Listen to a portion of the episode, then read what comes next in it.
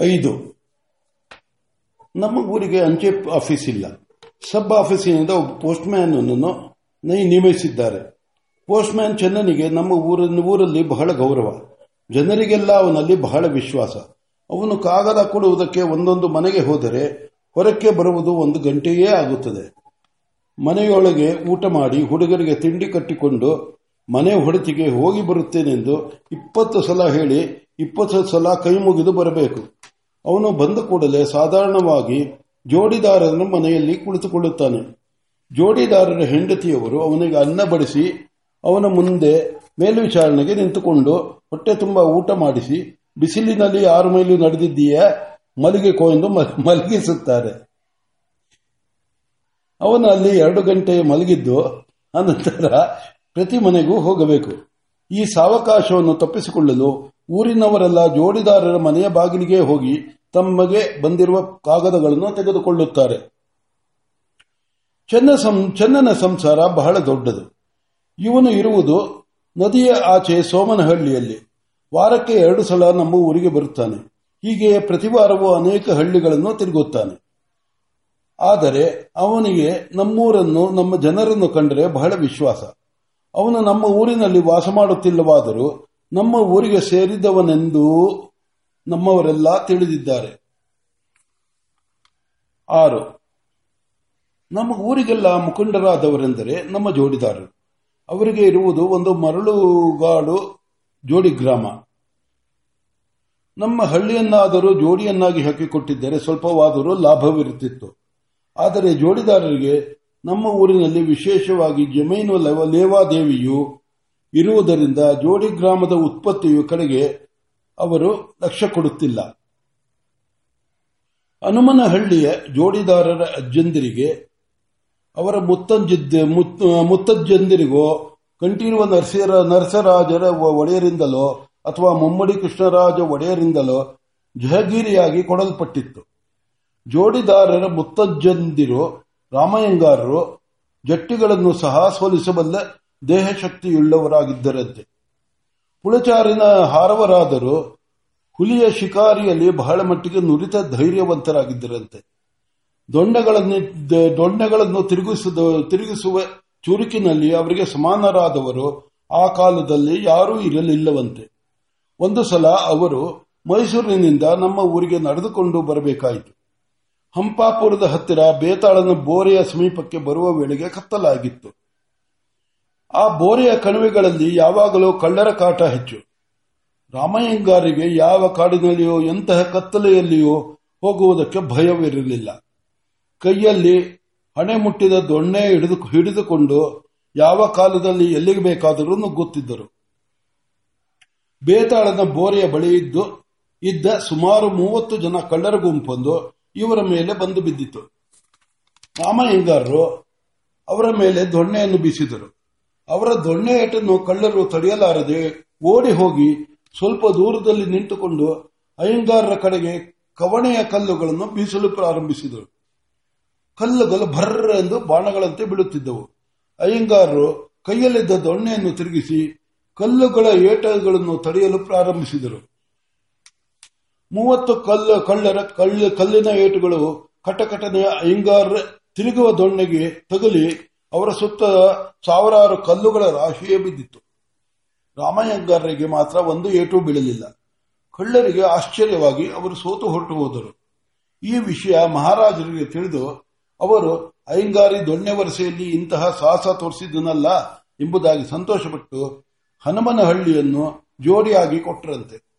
ಈಚೆಗೆ ನಾವು ಜೋಡಿದಾರರೊಂದಿಗೆ ನಿಮ್ಮ ಅಜ್ಜಂದಿರು ಎಷ್ಟು ಜ್ಞಾನಿಗಳು, ವಿದ್ಯಾವಂತರು, ಮಹಾರಾಜರು ಕೂಡ ಜಹಗಿರಿಯನ್ನು ಬಹುಮಾನ ಮಾಡಿದರು ಎಂದರೆ ಜೋಡಿದಾರ ನಗುತ್ತಾ, ವಿದ್ಯೆಯೂ ಇಲ್ಲ, ಜ್ಞಾನವೂ ಇಲ್ಲ, ಕೈಕಾಲು ಗಟ್ಟಿಬಿಟ್ಟಾಗಿರೋ ಹೊತ್ತಿಗೆ ಜಹಗಿರಿ ಬಂತು. ಚೆನ್ನಾಗಿ ಕೆಲಸ ಮಾಡಿ ಕಡಿದರೆ 4 ಕಾಳು ಆಗುವ ಹಾಗೆ ನೀವು ಆದರೆ ನಿಮಗೂ ಜಹಗಿರಿ ಬರುತ್ತದೆ ಎನ್ನುತ್ತಾರೆ. ರಾಮಯ್ಯಂಗಾರರ ವಿಷಯವಾಗಿ ಜೋಡಿದಾರರು ಅನೇಕ ಕಥೆಗಳನ್ನು ಹೇಳುತ್ತಾರೆ. ರಾಮಯ್ಯಂಗಾರರು ಬಹಳ ಧಾರಾಳಿಗಳು, ಧರ್ಮಿಷ್ಠರು, ದರ್ಪದಿಂದ ಬಾಳಿದವರು ಆಗಿದ್ದರಂತೆ. ಅವರು ಸ್ವಂತವಾಗಿ ವ್ಯವಸಾಯವನ್ನು ಮಾಡಿಸುತ್ತಿದ್ದರು. ಪ್ರತಿದಿನವೂ ಅವರ ಗದ್ದೆ ಹೊಲ ತೋಟಗಳಲ್ಲಿ ಅನೇಕ ಕೂಲಿಗಳು ಕೆಲಸ ಮಾಡುತ್ತಿದ್ದರು. ಅವರು ಈಗಿನಂತೆ ಕೂಲಿಗಳನ್ನು ನೀ ಬಾರೋ ಎಂಬುದಾಗಿ ಒಬ್ಬೊಬ್ಬರನ್ನಾಗಿ ಕರೆಯುತ್ತಿರಲಿಲ್ಲ ಅಥವಾ ಗಂಟೆಯನ್ನು ಹೊಡೆಯುತ್ತಿರಲಿಲ್ಲ. ಬೀದಿಯ ಬಾಗಿಲಿಗೆ ಬಂದು ಆಕಾಶದ ಕಡೆಗೆ ಒಂದು ಸಲ ಬಂದೂಕದ ಗುಂಡನ್ನು ಹಾರಿಸುತ್ತಿದ್ದರು. ಕೂಲಿಗಳೆಲ್ಲ ಕೂಡಲೇ ಕೆಲಸಕ್ಕೆ ಹಾಜರಾಗುತ್ತಿದ್ದರು. ಕೂಲಿಗಳನ್ನು ಬಿಡುವುದಕ್ಕೂ ಹೀಗೆ, ಅದಕ್ಕೊಂದು ಸಲ ಗುಂಡು. ಹೀಗೆ ಜೋಡಿದಾರರ ಮುತ್ತಜ್ಜನಿಯರಿಗೆ ಗುಂಡಿನ ರಾಮಯ್ಯಂಗಾರರು ಎಂದೇ ಹೆಸರಾಯಿತು. ಗುಂಡಿನ ರಾಮಯ್ಯಂಗಾರರ ಔದಾರ್ಯವನ್ನು ತೋರಿಸಲು ಜೋಡಿದಾರರು ಇನ್ನೊಂದು ಕಥೆಯನ್ನು ಹೇಳುತ್ತಾರೆ. ರಾಮಯ್ಯಂಗಾರರು ಒಳ್ಳೆ ಕುದುರೆ ಸವಾರರಾಗಿದ್ದರಂತೆ. ಪ್ರತಿದಿನವೂ ಬೆಳಗ್ಗೆ ತಮ್ಮ ಬೆಟ್ಟದಂತಹ ಕುದುರೆಯ ಮೇಲೆ ಕುಳಿತು ಹೊಲಗದ್ದೆಗಳ ಕಡೆಗೆ ಹೋಗುವುದಕ್ಕೆ ಮುಂಚೆ ನಮ್ಮೂರ ಪುರೋಹಿತರಿಗೆ 8 ಆಣೆ ಅಥವಾ 4 ಆಣೆ ಕೊಡುವುದು ಪದ್ಧತಿ. ಒಂದು ದಿವಸ ರಾಮಯ್ಯಂಗಾರರು ಕಬ್ಬಿನ ಗದ್ದೆಯ ಕಡೆಗೆ ಅವಸರದಿಂದ ಹೊರಟಿದ್ದರು. ಆ ವೇಳೆಗೆ ಸರಿಯಾಗಿ ಪುರೋಹಿತರು ಅಲ್ಲಿಗೆ ಬಂದರು. ರಾಮಯ್ಯಂಗಾರರು, ಇವರು ನಿತ್ಯ ಬರುತ್ತಾರೆ, ಈ ದಿವಸ ಇವರಿಗೆ 10 ರೂಪಾಯಿ ಕೊಟ್ಟು ಬಿಡುತ್ತೇನೆ, ಇನ್ನು 20 ದಿವಸ ಇವರು ನನ್ನನ್ನು ಕೇಳೋದು ತಪ್ಪುತ್ತೆ, ಪಾಪ ಬ್ರಾಹ್ಮಣ ಯಾಕೆ ನಿತ್ಯ ತಿರುಗಬೇಕು ಎಂದುಕೊಂಡು ಒಳಗೆ ಹೋಗಿ ಪೆಟ್ಟಿಗೆಯಿಂದ 20 ಅರ್ಧ ರೂಪಾಯಿಗಳನ್ನು ಸುತ್ತಿದ್ದ ಒಂದು ಪೊಟ್ಟಣವನ್ನು ತಂದು ಪುರೋಹಿತರ ಕೈಯಲ್ಲಿ ಹಾಕಿ ಅವಸರದಿಂದ ಕುದುರೆ ಏರಿ ಹೊರಟು ಹೋದರು. ಪುರೋಹಿತರು ಮನೆಗೆ ಹೋಗುತ್ತಾ ದಾರಿಯಲ್ಲಿ ಪೊಟ್ಟಣವನ್ನು ಬಿಚ್ಚಿ ನೋಡುತ್ತಾರೆ. 20 ಸಾವಿರ ಕಣ್ಣಿಗೆ ಬಿದ್ದವು. ಅವರಿಗೆ ಬಹಳ ಗಾಬರಿಯಾಯಿತು. 28 ಆಣೆಯ ಪೊಟ್ಟಣಕ್ಕೆ ಬದಲಾಗಿ 20 ಸಾವಿರನಿಂದ ಪೊಟ್ಟಣವನ್ನು ರಾಮಯ್ಯಂಗಾರರು ತಿಳಿಯದೆ ಕೊಟ್ಟಿದ್ದರೆಂದು ಊಹಿಸಲು ಅವರಿಗೆ ಹೆಚ್ಚು ಕಷ್ಟವಾಗಲಿಲ್ಲ. ಆದರೆ ರಾಮಯ್ಯಂಗಾರರು ಮತ್ತೆ ಯಾವತ್ತಾದರೂ ಪೆಟ್ಟಿಗೆ ತೆಗೆದು ಸವರನ್ನು ಇಲ್ಲದಿದ್ದನ್ನು ನೋಡಿದರೆ ತಮಗೆ ಉಳಿಗಾಲವಾಗುವುದಿಲ್ಲವೆಂದು ಭಯದಿಂದ ಅವರು ಮತ್ತೆ ರಾಮಯ್ಯಂಗಾರರ ಕಬ್ಬಿನ ಗದ್ದೆಯ ಕಡೆಗೆ ಓಡಿದರು. ರಾಮಯ್ಯಂಗಾರರು ಆಳುಗಳ ನಡುವೆ ನಿಂತುಕೊಂಡು ಅವರಿಗೆ ಕಬ್ಬಿನ ಗುಣಿ ಅಲ್ಲಿ ತೆಗೆಯಬೇಕು, ಇಲ್ಲಿ ತೆಗೆಯಬೇಕು ಎಂದು ಮುಂತಾಗಿ ಹೇಳುತ್ತಿದ್ದರು. ಪುರೋಹಿತರು ಬಂದದ್ದನ್ನು ಕಂಡು ಯಾಕೆ ಇವರು ಪುನಃ ಬರುತ್ತಾರೆ ಎಂದುಕೊಂಡರು. ಪುರೋಹಿತರು ಸಮೀಪಕ್ಕೆ ಬಂದು ಭಯದಿಂದ ಕೂಡಿದ ಧ್ವನಿಯಿಂದ, ಸ್ವಾಮಿ ರಾಮಯ್ಯಂಗಾರರೇ, ನೀವು ನನಗೆ 8 ಆಣೆ ಬದಲು 1000 ಪೊಟ್ಟಣ ಕೊಟ್ಟಿದ್ದೀರಿ, ಹಿಂದಕ್ಕೆ ತಂದಿದ್ದೇನೆ, ದಯವಿಟ್ಟು ತೆಗೆದುಕೊಳ್ಳಿ ಎಂಬುದಾಗಿ ಕಾಗದದ ಪೊಟ್ಟಣವನ್ನು ಬಿಚ್ಚಿದರು. ಬೆಳಗಿನ ಸೂರ್ಯನ ಕಾಂತಿಯಲ್ಲಿ ಚಿನ್ನವು ಥಳಥಳಿಸುತ್ತಿದ್ದವು.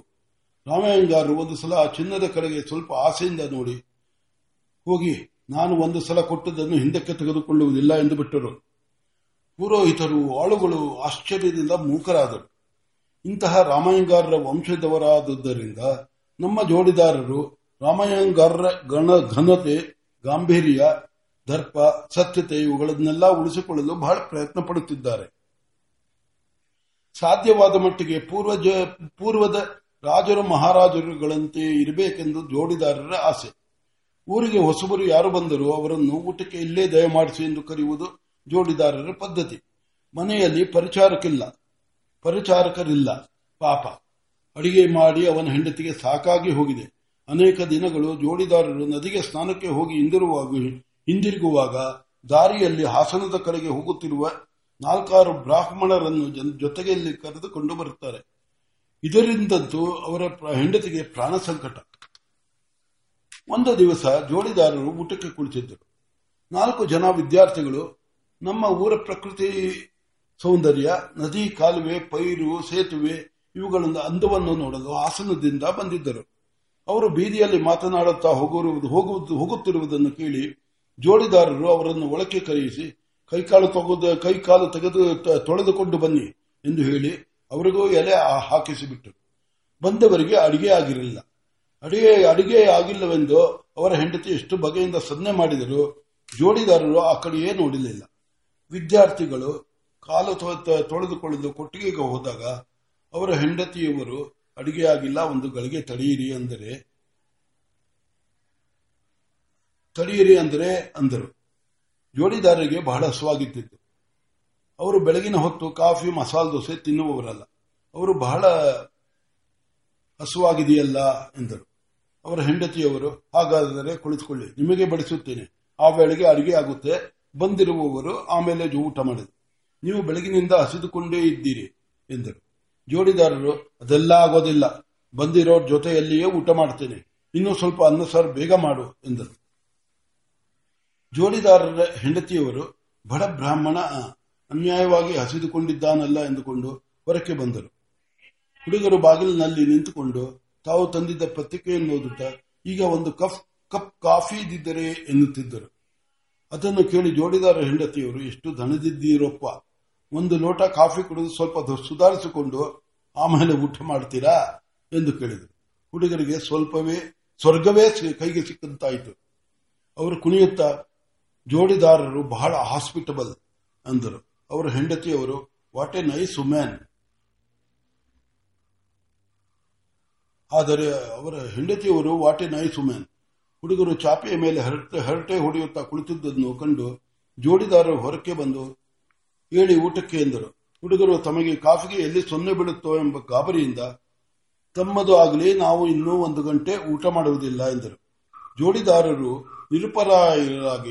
ನಿರುಪಾಯರಾಗಿ ಒಳಕ್ಕೆ ಹೋದರು. ತಾವೊಬ್ಬರೇ ಊಟ ಮಾಡುವಾಗ ತಮ್ಮ ಅನುಮಾನಕ್ಕೆ ಅಲ್ಲಿ ಉತ್ತರ ದೊರೆಯಬಹುದೆಂದು ಅವರು 2-3 ಸಲ ಹೆಂಡತಿಯ ಮುಖವನ್ನು ನೋಡಿದರು.